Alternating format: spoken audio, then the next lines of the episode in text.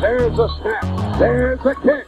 It is up. It is no good. No one missed. I think we got a heck of a shot of winning. We beat anybody in the world, and I think we're going to win next Sunday. Eli Manning stays on his feet, airs it out down the field. It is caught by Tyree. For all you non-believers, disrespect us, talk crap about the defense like we ain't the third best defense in the league. See you in Pittsburgh. Can't wait. Fitzpatrick. End zone. Eric Decker holds it in. The Jets win in overtime. And the New York Giants, given last rites by many in December, are the Super Bowl champs in February. This is NFL Friday, going long on all news, reaction, and game picks for the Giants, Jets, and across the NFL on WFUV Sports. Hello, everybody, and welcome into this week's edition of NFL Friday, WFUV's NFL podcast. My name is Julia Moss, and today I am joined in here by Jack Warner and Lauren Monderuli. We have so much to get to. We obviously have Damar Hamlin to talk about how the Bengals and Bills both sit now that the game has officially been canceled. The Giants and the Jets both had deciding both had deciding weeks. And then we're going to talk some playoffs. But before we get into that, Jack, Lauren, how are you guys doing today? I'm pretty good. I mean, look, it's been an interesting week this week only because we don't have any sort of shortage of things to talk about. That is a good thing on one end, meaning we have a lot of playoff football to talk about, but obviously the elephant in the room uh, this past Monday with Damar Hamlin, a very scary situation. I think really put um, the fragility of the fragility of life and you know kind of the rough nosed nature of the game in in great perspective for all of us. So there'll definitely be a lot to talk about, both good and bad. So I'm I'm looking forward to it. I'm feeling the same way. I've been good, but this week has definitely been a scary one for the NFL.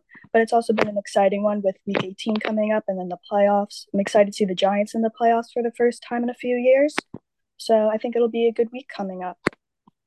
Absolutely. And let's go ahead and get right into it here. We're going to uh, talk about Damar Hamlin first. For those who don't know, Damar Hamlin is a safety for the Buffalo Bills. He collapsed in the he collapsed in the first quarter of the Bengals Bills game in Cincinnati. He had to be given CPR on the field. He then had to be resuscitated twice by the time he got to the hospital. But good news coming out yesterday. He is able to communicate by shaking his head, nodding, or writing brief notes. And the only reason he can't talk at this point is because he has a tube in his throat. If they had that tube out, he would be able to talk. But because writing is his only way of communication, he the first thing he wrote is did we win? And the doctor then said, Yes, Damar, you've won at the game of life, which is incredible to see because of the obviously very scary situation we saw. Uh, his heart stopped on the field. And you know, we've seen this prior, not necessarily in football, but in soccer, we've seen it and it's always so scary especially when you don't know what's going to happen when it's between life and death and my first question is what were you guys' initial reaction when you saw this on the field? I know i was watching the game live. It was nothing like i've seen before in an nfl game. Jack we'll start with you.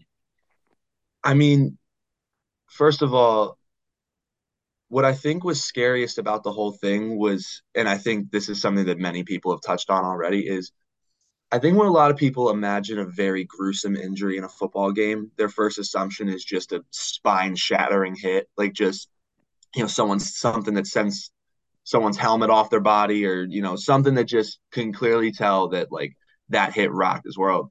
And when you watch the play back, you can't really tell how hard his chest gets hit because he wrapped his arms around him. He kind of absorbed the hit. So to any person that was watching, especially with him getting up directly afterward and taking about a step and a half, you you you you saw him fall back onto his back and you're like, where did that come from? Because it was as far as we knew up until that point, it was just an ordinary tackle. So it, obviously there's been more speculation. It's clearly took a helmet to the chest, so that's more what happened. But that's to me what my initial thought was was just like it just really shows how I guess unexpected things like that can occur because it was the most ordinary looking tackle up until, like I said, he fell straight on his back. Um, as far as the NFL's response on it, which I'm sure we'll touch on shortly, but just to get a brief couple words out, um, from what I'm hearing, again, none of us were there, so we can't confirm nor deny. But from what I'm hearing and from a steady amount of sources, I'm I'm extremely disappointed. Yeah, absolutely. For Damar Hamlin, I like kind of feel the same way. I was watching live. I wasn't fully paying attention to the game. I was on my phone. I was making dinner, but I got back into the room and I saw the field completely quiet. I thought my sound on the TV was broken. I had to rewind a few a few minutes and see what happened, and it was just terrifying to see. And just seeing all the announcers' reactions and all the players' faces, it was just a very sad moment. And I'm glad he's doing better, and I'm hoping he will do a speedy recovery. And also for the NFL's response, I was at first disappointed, but I think throughout the week they've regained their themselves. Absolutely. And you both touched on obviously what we're going to get to next here is the NFL's response. And I remember when I was watching the game and then they canceled it, I was thinking to myself, that's a surprisingly good response by the NFL. But then, of course, we realized later that it was not Roger Goodell that made this choice. It was it was Sean McDermott and Zac Taylor together saying, "Look, we're not going to play this game." And of course, later it was revealed that uh, Sean McDermott's big thing was he wanted to go see Damar in the hospital, which you can't knock someone for doing that. That was it, it's life and death in that situation, and the the even the thought that these players would want to get back on the field initially they were given a five minute break to gather themselves which i think the premise of that is absolutely off awful. Like you can't expect these players especially in a game that's so hard hitting and like you never really know what's going to happen. And i know it's a playoff like it's a playoff push kind of game. Like i know that the fact it was canceled probably made the lives of other people a little bit harder. But at the end of the day we didn't know if Damar Hamlin was alive at that point, and neither did anyone on that team. So the even the thought that they could go and finish that game is absolutely ridiculous. Yeah, and I mean, we're all look, we're all affected by different sorts of things, but I think the one thing that all of us as humans are, I guess, equally sensitive about is loss of life. It's a very sensitive topic, and especially when it's people we care about and people that you know we love. You know, sports teams spend more time with each other than they do with their families most of the year. And I don't think there's anything that provokes any more of a emotional response than seeing your brother almost die on the field. In fact, to your knowledge, he could have been dead. They were they were watching him have CPR performed on him. They don't know what's going to happen. What I think is extremely frustrating to me is that there have been other sports where we've seen not I mean there have been sports where unfortunately contestants have passed away on the field. Um, but there have been instances in other sports where a very tragic traumatic injury has occurred and the game was suspended. This wasn't this wasn't a big ask out of the NFL. I, at least in my opinion. Um, I understand it was a game that obviously may have had some implications. We'll still see. I know that's still being kind of sorted out right now. Still not nearly important than this young man's recovery. Um, but look, you you just watched. You just had a team full of football players watch their brother have basically be brought back to life in the center of the field, and you know I saw this tweet. I was reading about it afterward, and I I remember seeing this tweet that was something along the lines of like, imagine your coworker or your friend of yours, you know, in the cubicle needed CPR for like 10 minutes in your office. And then after five minutes, your boss is like, all right, back to work. Like you would never, that would never happen. So I understand why these guys are any different. You know, I, I understand they put out a product for us that we're very entertained by. And I understand that they are very talented and and they're tough guys. They play football. It's a hard sport. They're beating the heck out of each other on the field. I, I understand they're tough guys, but I don't think this was a situation where they should have been expected to to be tough. Like it's, I I was I was fairly disappointed. I completely agree. I think it was five minute um period of time where they had to prepare was absolutely disgusting. They're all humans. They're one of their best friends, like your brother, their brother you just said. almost just died on the field. There's no way that they could have ever been prepared in that week, let alone five minutes, to go back out on the field and try again. I just think that the dangers of football have gotten more and more noticeable over the years. I think the players are growing too fast and getting too strong and are becoming too like like just big in general for the technology of their like protection pads and the helmets to keep up with them. And I don't know like whose fault that is. I don't know like who to blame that for, but it's just something that like needs to be figured out because like they're living their dreams of being an NFL player and that should have never like been able to take their lives.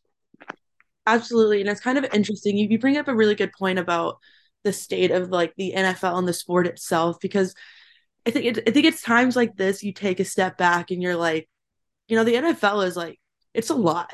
You know, it's not an if you're gonna get injured, but it's a win. And I these players understand that, which make like their sacrifice and their commitment like, you know, better and like more like it has more to it because they know they're putting their body on the line in a in a way that most sports don't.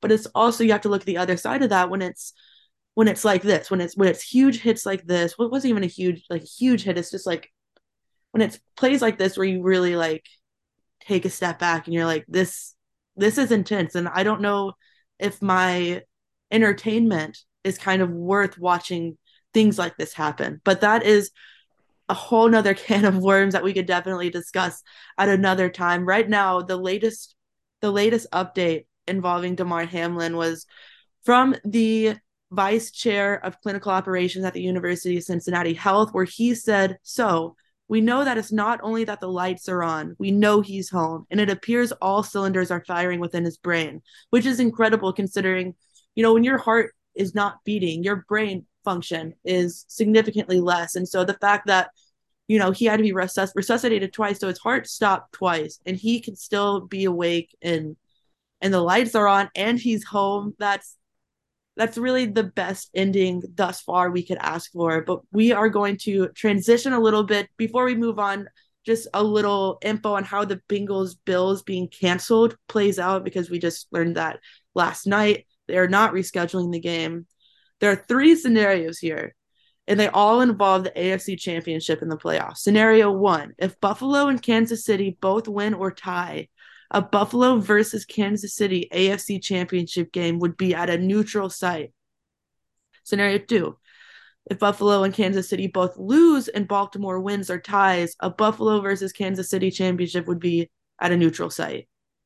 And then the third scenario, if Buffalo and Kansas City both lose and Cincinnati wins, a Buffalo or Cincinnati versus Kansas City championship will be at a neutral site.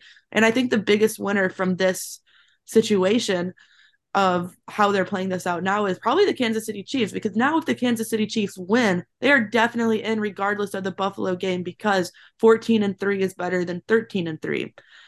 So, we'll see how that all shakes out. It's definitely unprecedented because this is uh, like games don't get canceled in the NFL, but it'll be really interesting to see how that turns out. We're going to transition here into some very positive news for the New York area. The New York Giants are in the playoffs. They defeated the Colts 38 to 10. I'm really interested to hear what you guys' reactions are to this game. So, yeah, I mean, the main thing with the Giants Colts game last weekend that I guess I had a more boring view on it because I know there was a lot of excitement um, in this state. But look, I think what happened last week with the Giants was exactly what should have happened last week with the Giants. I think it would have been more of a storyline if they didn't win last week, if they didn't get the job done last week.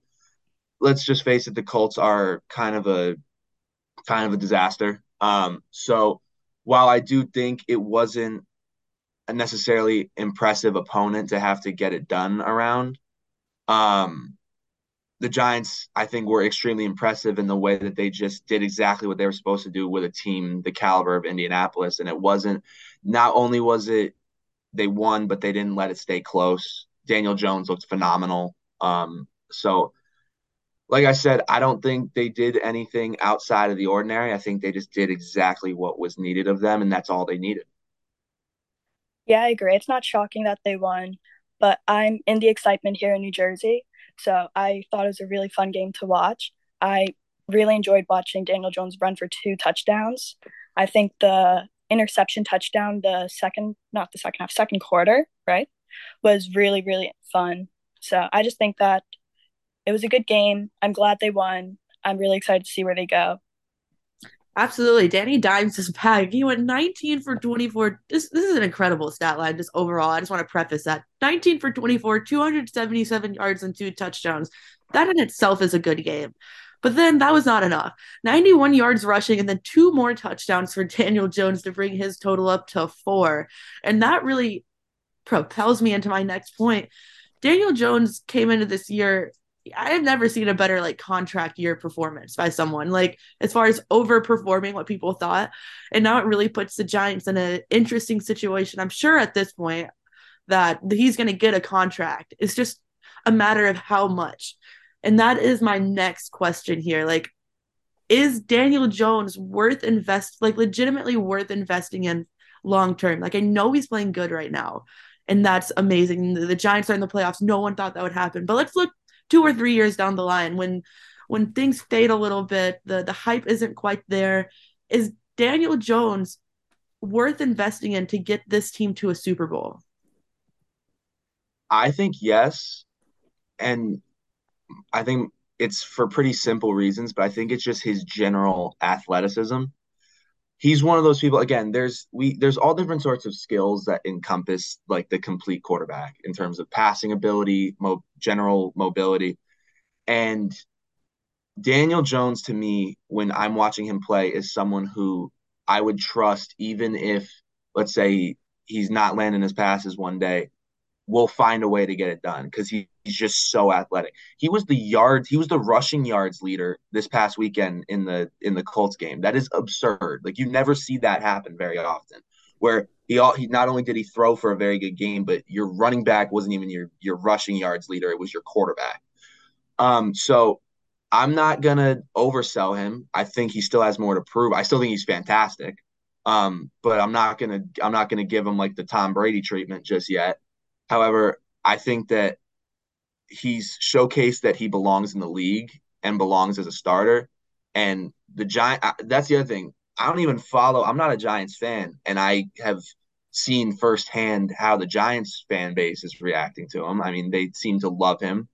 Um, and that's half the battle right there because New York is a harsh market to play in. Um, and I've know I've lived here most of my life, and it doesn't matter the sport if you don't perform. And we'll on the we'll talk about the other New York team because their quarterback's kind of falling victim to that right now. But um, no, I think Daniel Jones is definitely a worthwhile investment just due to the fact that he gets things done. He's an athlete. Yeah, I think he could be the future for the Giants as well. I think the safest option would be go with the fifth year deal right now and see how he plays next year. Because personally, I think that he took a way too long time to get comfortable on the field. This being his fourth season and the first season that the Giants are above 500. So I would love to see him as the future of the Giants. I really do enjoy watching him. He is a fantastic quarterback. Like you said, his athleticism is incredible but he still has a lot to prove. Um, he has a lot to learn more as a quarterback, and I just think that giving him a little bit more time and not giving him the hugest contract ever would be the safest bet with the Giants. I agree. And then you get into this kind of balancing act for the Giants of like, we know this guy's good. We want him on our team, but we also don't want to overpay him and have him overstay his welcome with a five year deal. But then you have to think you know, another team might get that to him because there are a lot of QB need teams right now. The QB market is not amazing. Like, look at a team like Indianapolis, who they just played. Like, it'll be interesting to see how that plays out because I think the biggest thing Daniel Jones needs to do is to continue to develop. And he has taken too long to get to this point. Uh, I mean, the Giants are by no means going to win the Super Bowl this year. So I think some people are a little high on the hype train. They need to just pump the brakes just a little bit. He is really good. He had a really great game yesterday, but the continuation of developing at this point for him is what's so important. And having that kind of worry in the back of your head during a contract year is not exactly the best position for for New York, but I, I think they're going to get a deal done. A fifth year, I think that would be great. I think that would be the the ideal situation is to give them one more year to see if this is if this hype is legit or not. Because there's been quarterbacks in the past that overperform one season and make the playoffs and you know get the fan base, and then the next season, you know, they're back to what you saw the first few years. But my next question here is: We're back in the present. The Giants are in the playoffs. What is their ceiling? We're like, what is what is your hope to see from the Giants come playoff time? Because it's looking like they're going to play a team like Minnesota, and then if they somehow win, it's, definitely going to be like uh because they're the sixth seed, so it's going to be something like the Eagles. Like they have a pretty hard gauntlet to to make any moves here. Where do you guys see legitimately the Giants falling in the playoffs?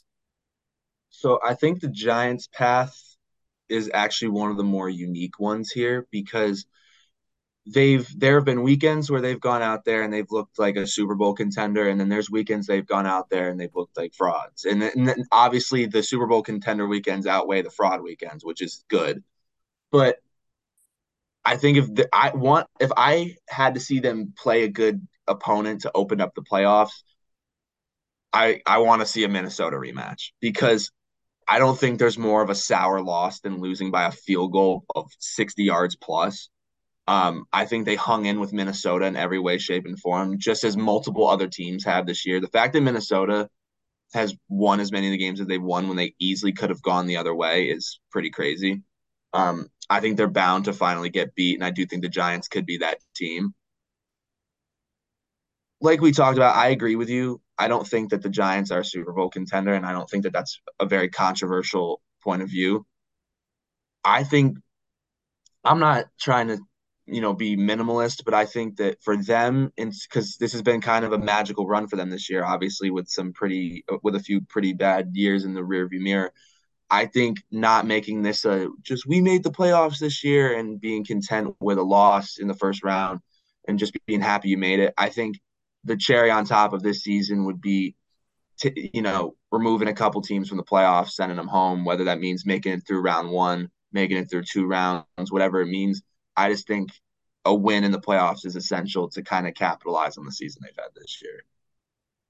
Yeah, exactly. I personally think that their ceiling is going to be very low. I don't see them getting far. If Perfect Storm playing the Vikings, I really hope that they win against the Vikings because their game against them a few weeks ago was so close, just losing by the field goal. And they already know what to expect when it comes to the Vikings. They know what plays they will play because they've played them already if they were played to the nine if they were to play the Niners, it would not be in New York's favor, especially with the Niners' long winning streak this season. Like the last game they lost was week seven. They have this heat to them right now and they know how to win a game. And the Giants are not going to be the team to stop that.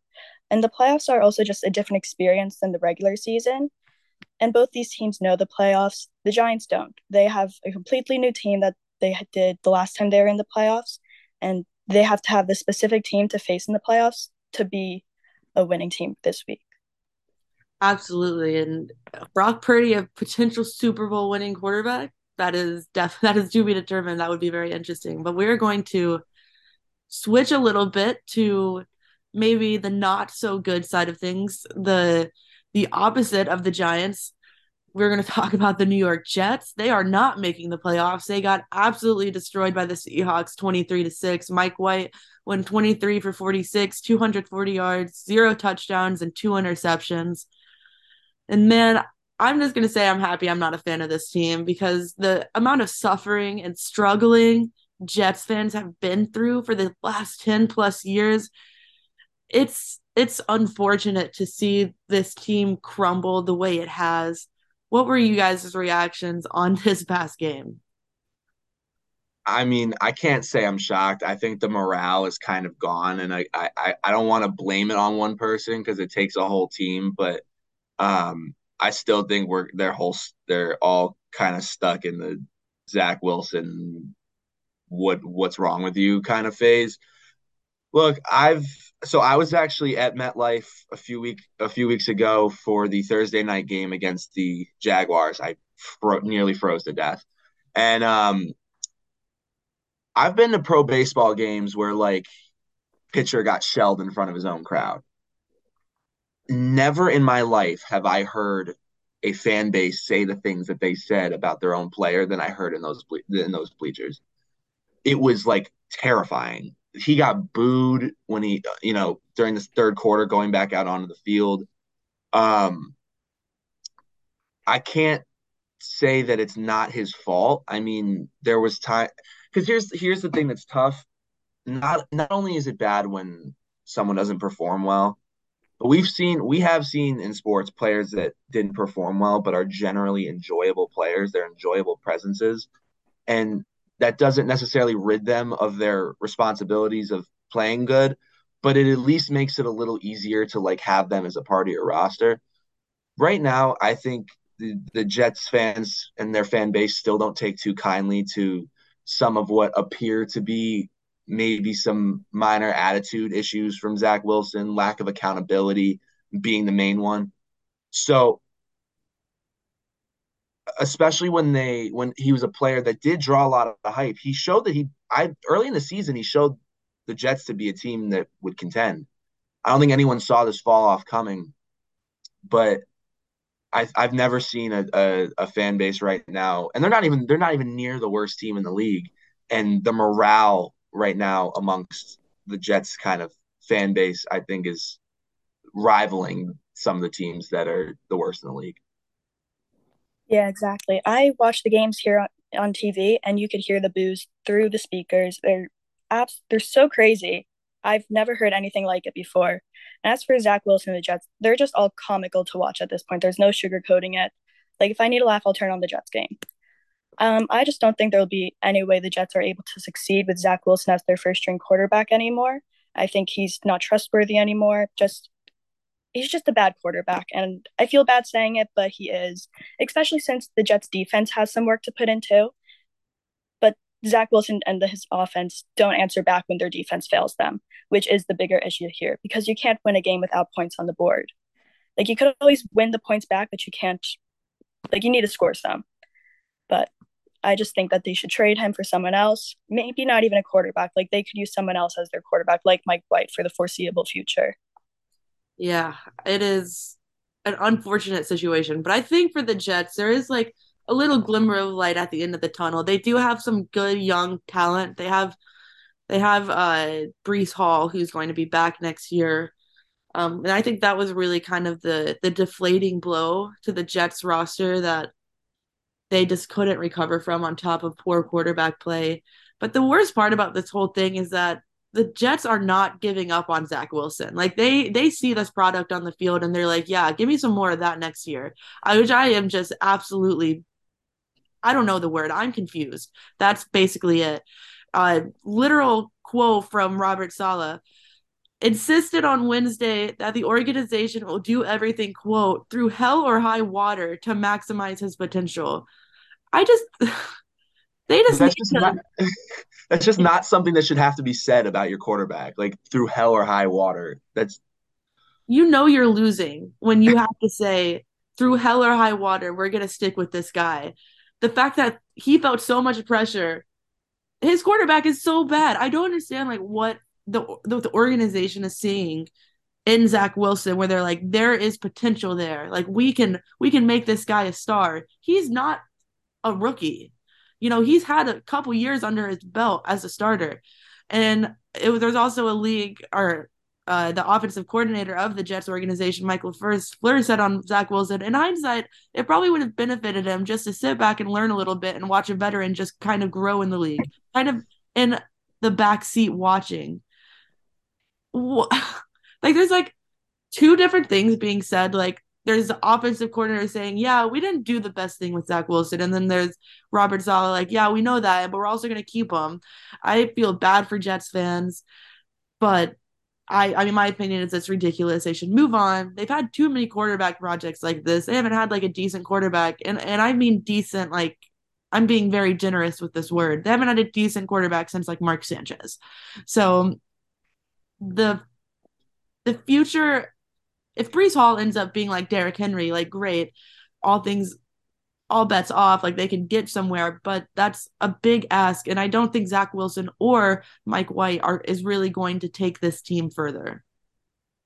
Yeah, and the other thing is we haven't really seen enough out of Mike White either to be confident in him as say a starter moving forward. That's not to say that he can't handle the position.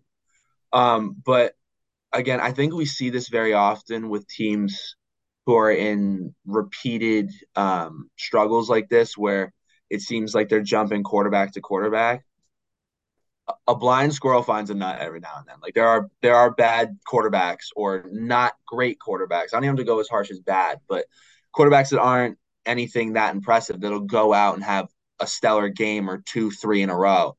Um, but neither quarterback has shown the longevity nor the nor the nor trustworthy health either that um, I think can carry this team long term. The one thing that I will say I think the Jets should do. And I feel like there's some people that are going to agree with me and some people that'll look at me like I'm an idiot. But two words Baker Mayfield. Um, now, I'm not the biggest proponent. I'm not, he's not my favorite quarterback, but what he has proven this year is that he is good enough to be a starter, in my opinion. Um, and I don't think he's gonna. They've only, I believe, he's only signed through the remainder remainder of the season with um, the Rams. I could, I think that's the case. Either way, um, I think after what he's shown in the remainder of this season, uh, taking over for a team that honestly just needs to be taken to the end of the season, and they're not making the playoffs. But obviously, when Stafford's back and healthy, there's no debate. You're not replacing Matt Stafford. So I think someone who's shown that they can uh, be a starting quarterback, the Jets probably may not hurt from taking a peek at someone like him. Bring up an inter- you bring up an interesting point. I didn't even think about bringing Baker Mayfield to New York. I think that's actually a really good idea because, like you said, no one's going to replace Stafford, especially Baker Mayfield. Um, but for the foreseeable future, like this week, I think Mike White is the Jets' best bet. I think Zach Wilson just needs to go home and find a new career. Not an entirely new career, but a different, just something different. He needs a break. Um, so do the Jets. But Baker Mayfield is actually really a good point. I like that.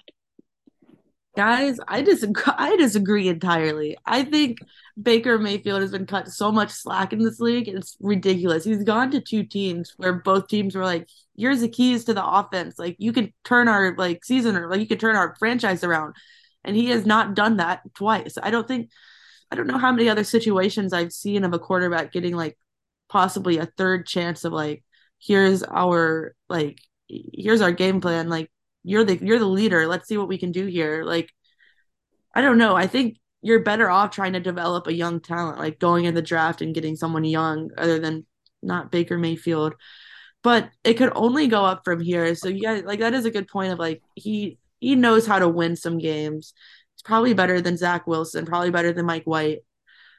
Yeah, that's definitely interesting. I'm just like I'm not a Baker Mayfield hater. I'm just like I'm like a hold Baker accountable person. Like Yeah, no, I understand what you're saying, but the other thing that I'm starting to notice over time, and it's it's it's not entirely the case, but we're not seeing as many um we're not seeing the draft as much as of like a uh, reliable outlet as it used to be. Obviously, we need to have a draft every year to to bring new talent into the league, but there used to be a time where you know players would get drafted and you know this was our guy and um, they hit the ground running in the NFL.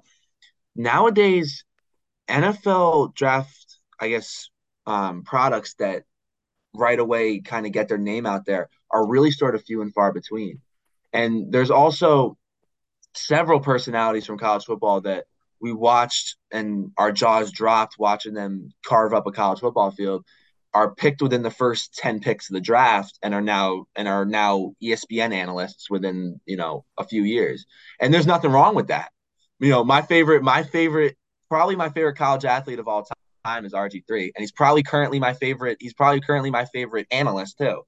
Um but yes, I understand what you're saying in terms of maybe focusing on young talent, but the other thing with more the Jets specifically is like it's kind of a what the heck do they have to lose at this point if they were to continue uh, consider something like Baker Mayfield, just because you can look at the laundry list of quarterbacks they've had and it's like they range in ages, they range in sizes, they range in you can you can customize one if you want to. Like it's it's I at this point I I'm speaking more specifically to the Jets when it comes to Baker Mayfield. There may be somewhere that's more fitting for him, and the Jets may not be that place, but it, it certainly won't be Zach Wilson, and I haven't been proven to yet that it could be Mike White. We are going to transition a little bit out of the New York State and move into some interesting, very interesting playoff situations right now. Going into the last week of the season, we always see some really fun things, and this year is absolutely no no different. The first thing we're going to talk about is the incredible, the crazy race for the NFC 7 seed. Here are the situations between the Green Bay Packers, the Seattle Seahawks, and the Detroit Lions. Here are the three situations. If the Green Bay Packers beat the Detroit Lions, straight up, the Packers are in. If the Packers lose and the Seattle Seahawks win, the Seahawks get in. If the Seahawks lose and the Lions beat the Packers, Detroit is in. and my my first question here is pretty direct. Who of these three teams is going to make the playoffs? It's it's direct, but it's loaded. Um, I think there's a difference between who I want to see and who I think actually will. Same, who same. I who who I want to see is Detroit. Um, there's been kind of a drought. I also used to live out there, so like I kind of have a soft spot.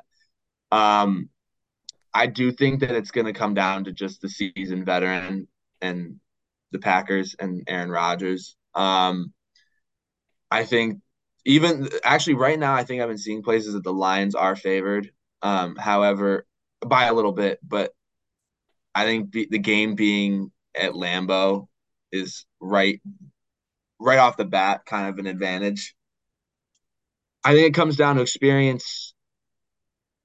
But at the same time, like the order that I have is Packers, Lions, Seahawks. I don't think the Seahawks are going to make it. The reason why I would have the Lions possibly taking down the Packers would just be because, again, for the same reason that I have the Packers anyway, the Lions do have a playoff quarterback. They do have Jared Goff, who led the Rams to a Super Bowl he knows what high high test games are like and how to succeed in them. Um, I just think it's really just by kind of a hair that I have the Packers taking it. I agree. I do think the Packers will take the seven seed spot. Um, with Aaron Rodgers playing, thinking that season's going to end that game, he's going to be giving everything he has. Packers defense has also been on a roll. Their offense has not been stopped, and the grain game's also in Green Bay, so it's a huge, loud fan base, and it'll only push the Packers even more. I do think like the Lions could win if they tried, but I do think the Packers will just give more this game since they are home. Yeah, it's hard to bet against Aaron Rodgers in any kind of important game kind of situation. But the Lions have probably been my favorite story all season, and I, a lot of that is attributed to uh, we. I was on the very first NFL Friday of the season we are about a week before the season started, and I said the uh, the Lions are going to be the team that surprises everyone. Jared Goff is better than people think, and Dan Campbell is a really good, a dang good coach. And we've seen both of those things happen. So, not to flex too hard, but I, I did predict this. But with that, also, I love watching the Lions play football. They are so chaotic. At one point, they had the best offense and the worst defense. That's just fun football to watch. I love a high scoring game, and the Lions just create that. So, and they're also incredibly unpredictable. Like they could lose by 30 but hang 60 on someone. Like it's you never know what you're going to get with the Lions. So it's hard to it's hard to guess how this game is going to go. I do think Aaron Rodgers has learned how to be a leader for a team that's not great, which was a learning curve at first for sure because you know, we saw some leadership flaws, you know, him openly blaming his wide receivers, which was he wrong? No. Was it the best leadership move to make? No. So he's kind of fit into that leadership role a little better and he said that in press conferences. So i think this packers team is gelling together but exactly like you said jack i want the lions to make it but i think the packers are and i don't think the seahawks really had much of a chance. Geno smith had a great career resurrection year this year. I think he he'll be just fine, but I don't think a playoff run is in the Seahawks' future. We are going to transition into another conference, another division rather, that the playoff balance is still up in the air. And it's something that's very near and dear to my heart. Um, in a very unfortunate way, considering how it's all played out. And that is the AFC South. I am from Tennessee. I'm currently in Gatlinburg, Tennessee, right now in a cabin. And it is Titans country here. But let me tell you one thing the Titans stink. They are bad right now. They are on what, like a five or six game losing streak. It is awful to see. And they are in a position that I'm sure they, week 11, no one thought they would be because I think they were like three or four games up on the closest team, and which at the time was Colts. But we're looking at a crazy one of the only win and you're in straight up matchups for both teams, and that is the Jaguars and the Titans. The Jaguars have played incredible the past few weeks. They they're on a win streak. I think they've won about as many games in a row as the Titans have lost. So it's a, really a tale of two teams. It's in you know the Titans are without their quarterback. Obviously, they're starting Josh Dobbs, which is insane imagine going from a practice squad of a team that's not that good. Like it was a Detroit Lions, I'm pretty sure that Josh Dobbs was on the practice squad of and, and put him right into a situation where it's like, all right, go get us in the playoffs, Josh. Like it's incredible. It could be one of those stories that's like this was the start of this young man's amazing career, or it could be you know the titans are just bad and they're trying to collect their losses. But i'm really interested to hear first of all what you make of both sides of this coin because that's really what the jaguars and the titans are at this point. Two sides of a of a coin. The jaguars on a crazy high winning streak and the titans on a crazy low losing streak. Where do you see both of these teams playing this week? Um i so me personally i i hate to say it to you personally, I have the Jaguars winning, but not. I, it's not decisive. I do think this could easily be the best game this weekend. Um, I love win, win and get in type games, win or go home type games, and the other reason why I do think this will be an absolute shootout is because I think both teams are, I think, lining up with the best possible uh, method of attack that they can given the point in the season and and and the opponent they're playing. I mean, you you found the the choice to roll with Dobbs rather interesting, which I do agree. It, it's not upon hearing it, I didn't think it was something that I would expect to hear. Um, but again, you know, Dobbs is someone who can throw the ball down the field, which is not Malik Willis bad, is trash. Which what? Malik Willis is trash. Yeah, but um I love to I love talking about this with like the actual like hard nosed like Titans fan. This is more fun. Um but no uh what was this? Oh yeah. So Josh Dobbs, as we saw, as we've seen, I guess in earlier performances, is not afraid to throw the ball downfield, and um, the Jaguars are one of. I don't quote me. It's either 29th or 30th in the entire league in um, defense, in like pass defense. So that's a good variable to have going into a game like this.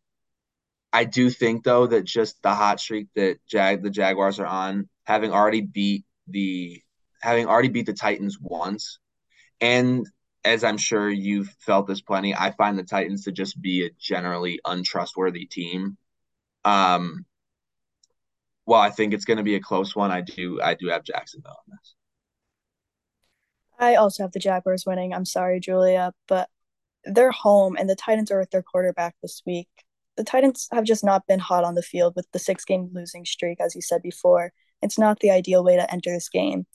Like, the only thing that the Titans have going for them is that Dobbs is the quarterback for them this week, and the Jaguars may not know his uh, level of play this season since he's not played that much in the NFL. But I do have the Jaguars winning. Yeah. Uh, and you know what, guys? That's fair. That's understandable. I'm not going to say it's some crazy choice. I mean, looking at these two teams, it's like any quarterback coming into this offense is probably not going to do well because if you asked, I would say 80% of NFL fans to name two Titans receivers, I don't think they could, which is terrible, which is really awful because we had AJ Brown last year. Like, that's a whole nother thing. Like the, the Titans front, I'm I'm glad that GM got fired. Um, but anyways, Malik Willis was, I think his issues extended past what the wide receiver issues were. Like there were like, oh, there there were receivers that were there that he just didn't hit, and you can't like his first game he went five for 19. In an NFL game, you can't do that. You can't go five for 19 with like 40 yards. You you can't do that. So it'll be interesting to see how Dobbs plays in this game. I think could only go up from here. It's really dependent on how Derrick Henry plays because you know Derrick Henry can take over any game, but it's harder for him to do that now because the pass, uh, the pass play action rather is not respected anymore because I feel like defenses are like, okay, like we're still going to commit on Derrick Henry because you don't have a quarterback that can throw to a good receiver. So if the play action isn't respected and you can't play off of that, it's going to be hard for Derrick Henry to get anything going because they're just going to commit on the run every time, which I mean, honestly, as they should, because, you know, a guy that was on a practice squad two weeks ago is currently quarterbacking this team. But with that being said, the Titans defense is so unpredictably good sometimes. Like there are times where they have like four picks in the first half. I mean, just last year when they played the Bengals in the playoffs, they had they broke the record for sacks in a playoff game. And, you know, in Titans classic fashion, they still somehow figured out how to lose that game. But that still happened. They did get those sacks. So the Titans have a chance. And I do have the Titans winning because I can never bet against my Titans, but it will be interesting how that all plays out. We are going to transition out of the last part of our show and do some fun rapid fire picks for teams that have a shot in the playoffs or have something to play for rather because of course there are some teams that have locked up everything they they can. So we're going to start here with the ravens and the bengals. Jack we'll start with you. Where do you see this game? Who's winning and what's the score? Uh i have a total shootout. I do have the bengals by a hair. I say 38 34 I also have the Bengals. Uh, I put 21 17, though. I think that this is going to be a tough game for the Bengals after Hamlin's cardiac arrest. I think that the Bengals not going to be like scared to play, but I think they're going to have that on their mind. Like this has already happened to them once. What if it happens again? Hopefully it won't. I don't think it will, but I think they're going to have a slow first half and then explode in the second half. Absolutely, and that definitely like is a situation that will be will be heavy on their hearts. I think without I don't think Lamar Jackson is playing. There really isn't any any word on if he will be on the field or not. It's likely not. Uh, head coach is absolutely just like not answering questions about Lamar at this point. So I don't I don't even know what his injury is at this point. But my my guess is no Lamar, no winning. The Bengals are going to take this 24 to 13. Moving on here, the Chiefs and the Raiders. Jack, what do we think? Uh, much like I said with um, the Giants earlier, with how they handled the Colts. I think this is no different of a situation. I think the Chiefs will go in and do exactly what they need to do against a team that I would say is as lackluster as the uh, Las Vegas Raiders. I have 34 to 14. I have the Chiefs winning too, 30 24. The Raiders' defense is just a mess this season, ranking 31 in the NFL. The Chiefs dominated the past few weeks, and they have the pressure of the AFC title. So I think that they're going to be playing hard and they're going to win because they know how to. Yeah, of course you want to win every game, but I think the the Raiders are really looking at this like let's see what Stidham can do because they've shut down Derek Carr for the season. They don't they don't have anything really to play for other than trying to figure out where they go from here because uh, my guess is Derek Carr is not coming back next season. So Stidham seems to be if he performs well, not saying he has to beat the Chiefs who have something to play for in the playoffs. I think the the future gets a little more clear for the Raiders. So they have something to play for in a sense of figuring out where they go from here. But the Chiefs are trying to lock up some uh some home field positioning and some byes. So I think this is not going to be a close game. I have Chiefs 35, Raiders 14. Moving over to the East Coast, the Patriots and the Bills are playing. What do we think of this game? So this one we we touched on it just a few minutes ago with um, how it would affect the Bengals, which I really didn't even think of. That's a very good point. I was obviously thinking of it more with the Bills, um, obviously with you know the aftermath of uh, the Damar Hamlin incident the other evening. But I do I do still have the the uh, the Bills beating my Patriots as much as I hate to say it. Um, I think it's going to be kind of the same as always for the Patriots. I think the defense is going to show up and the offense isn't.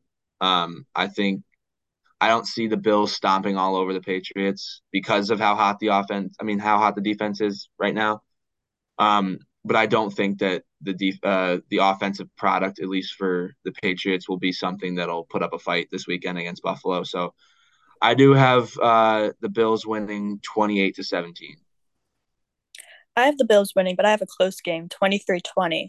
I think since the Bills are home, the Bills Nation is going to bring the energy. They're going to be eager to see this game after last week. But same with the Bengals. The Bills aren't going to be fully there the first half of the game. They're going to explode in the second half, just like the Bengals. And both teams are fighting for the title, so they're both going to be fighting hard. But the Bills are going to win. There's no way around it. Yeah, I have gone back and forth on if I think this is going to be a close game or not. I do think the Bills are going to win regardless.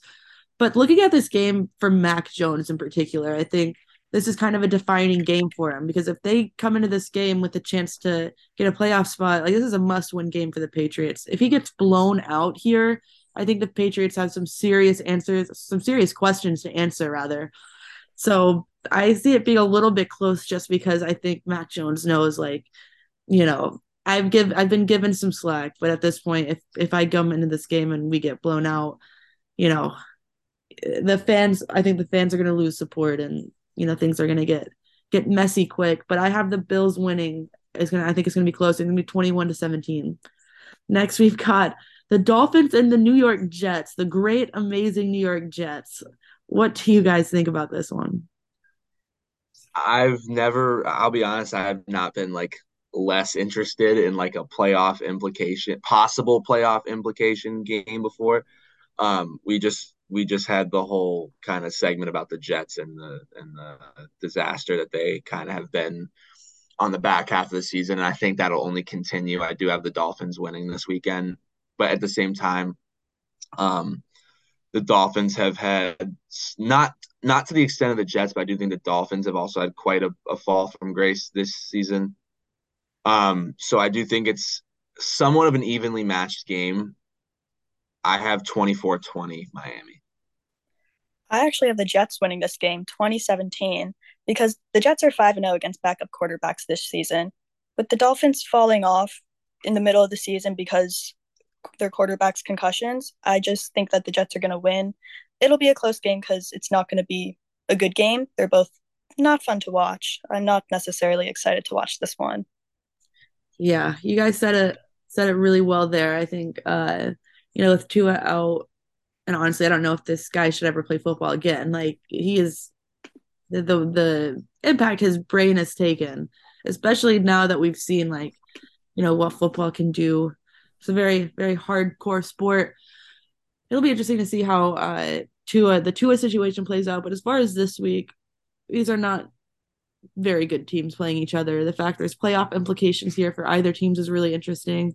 But I do have the Dolphins winning if the Dolphins win and the Patriots lose, which is probable, the Dolphins are probably are uh, pretty much guaranteed in the playoffs, and the Jets are bad. So I have the Jets winning.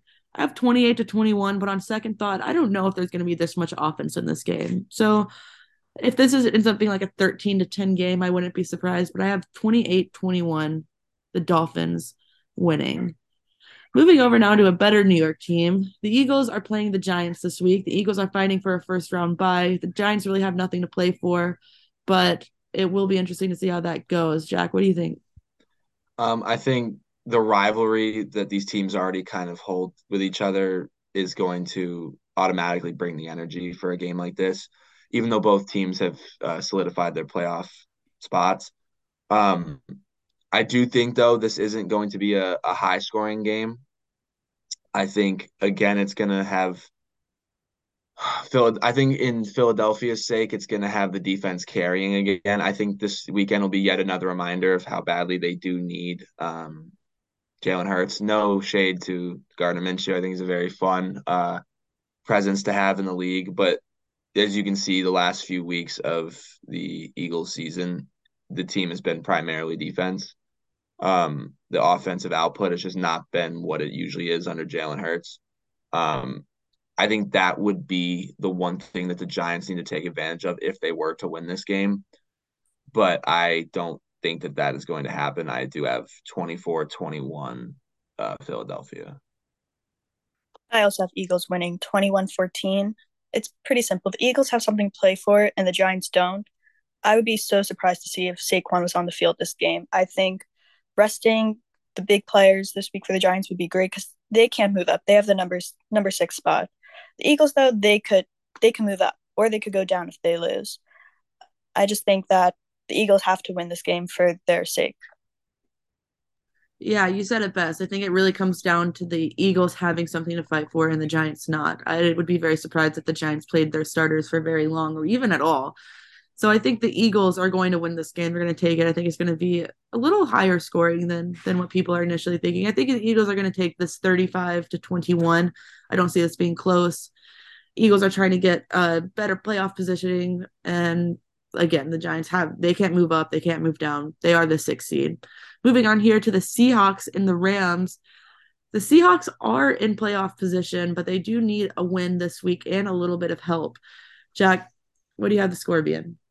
So, of all my picks, this is actually my lone upset. I actually did pick the Rams to win this game. Um, I think they, in terms of just how disappointing of a season, obviously coming off what the Rams have done in the prior two years, um, just going out in a hard nosed NFC West kind of you know game. I and also I do find much like I said to you earlier with the the Titans being a team that are hard to trust at times, I found the Seahawks to be the exact same way. So, um, all things considered, I do have the Rams beating the Seahawks 23 to 17. I have the Seahawks winning 24-21. I the Rams are already eliminated. The only thing that they're going to be trying is Baker Mayfield as the quarterback to try and figure out any offseason decisions for them or any other team to be watching the Seahawks are home. They'll have their fan base, and they're coming off a win against the Jets, which isn't impressive, but it's still a win. They have that energy with them. And the Seahawks have their season on the line. Will be playing all their aces with their hearts. Nothing holding back. Yeah, you guys both make good points, but I also have an upset here. Um, the Seahawks are still alive in the playoffs, but Baker Mayfield is working his Baker Mayfield magic right now. And, you know, I think – the Seahawks are unpredictable. I don't really have much stock in Geno Smith. I did at the beginning of the season, but as the season has progressed, he's like kind of gone back into Geno form. I think it's going to be a close one. I don't see a lot of offense, honestly. I think 21 to 17. Like while the Seahawks are fighting for their their season here, I think Baker Mayfield is fighting for a potential career in the NFL. So both both play callers are really are fighting for something. We have one more pick here before we wrap up, and that is the 49ers and the Cardinals. Uh, the Cardinals are not in playoff position, but the 49ers are fighting for a first round bye. Um, this one is about, at least for me this weekend, is about as much of a lock as there can be. 49ers are on fire and the Cardinals are god awful. Um, not to mention, I don't want to sound like any sort of a. Uh, I don't want to sound like a conspiracy theorist or anything, but a loss in this game for Arizona could do well with uh, some draft pick, you know, locations. So, um, like I said, I don't think there'll be any real urgency on the Cardinals' part. They're going to put a product out there. They're not going to look like they're rolling over and dying, but um, I do think the 49ers will absolutely have their way with Arizona this weekend. I actually have uh, 41 17. I have the Niners winning 30 to 13. Uh, the Niners are on a roll. There's no stopping them. Even with their third string in there, they have this nine game winning streak.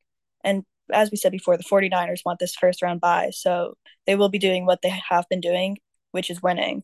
And the Cardinals have nothing left. They have known that they're not going anywhere after this game, and they're already looking ahead to the draft and next season. Absolutely. the 49ers are just a really good team overall. Like it's a quarterback's dream, I think, to be put in this offense. They have, you know, they have just a solid team across the board. And again, the Cardinals are god awful. And not only that, but they benefit from losing. And I I cannot be convinced teams don't intentionally lose for draft picks. I can't be convinced of it. I know what happens. And I think it's gonna happen this week. I think this game is gonna be a blowout. But also I think if the Cardinals were trying their best I don't think this would be a close game. So regardless, I think it's going to be 35 to 7 Niners getting the win. But that is just about going to do it, guys. Thank you all so much for listening. I'm Julia Moss with Lauren Monderuli and John Warner. NFL Friday is a production of WFUV Sports.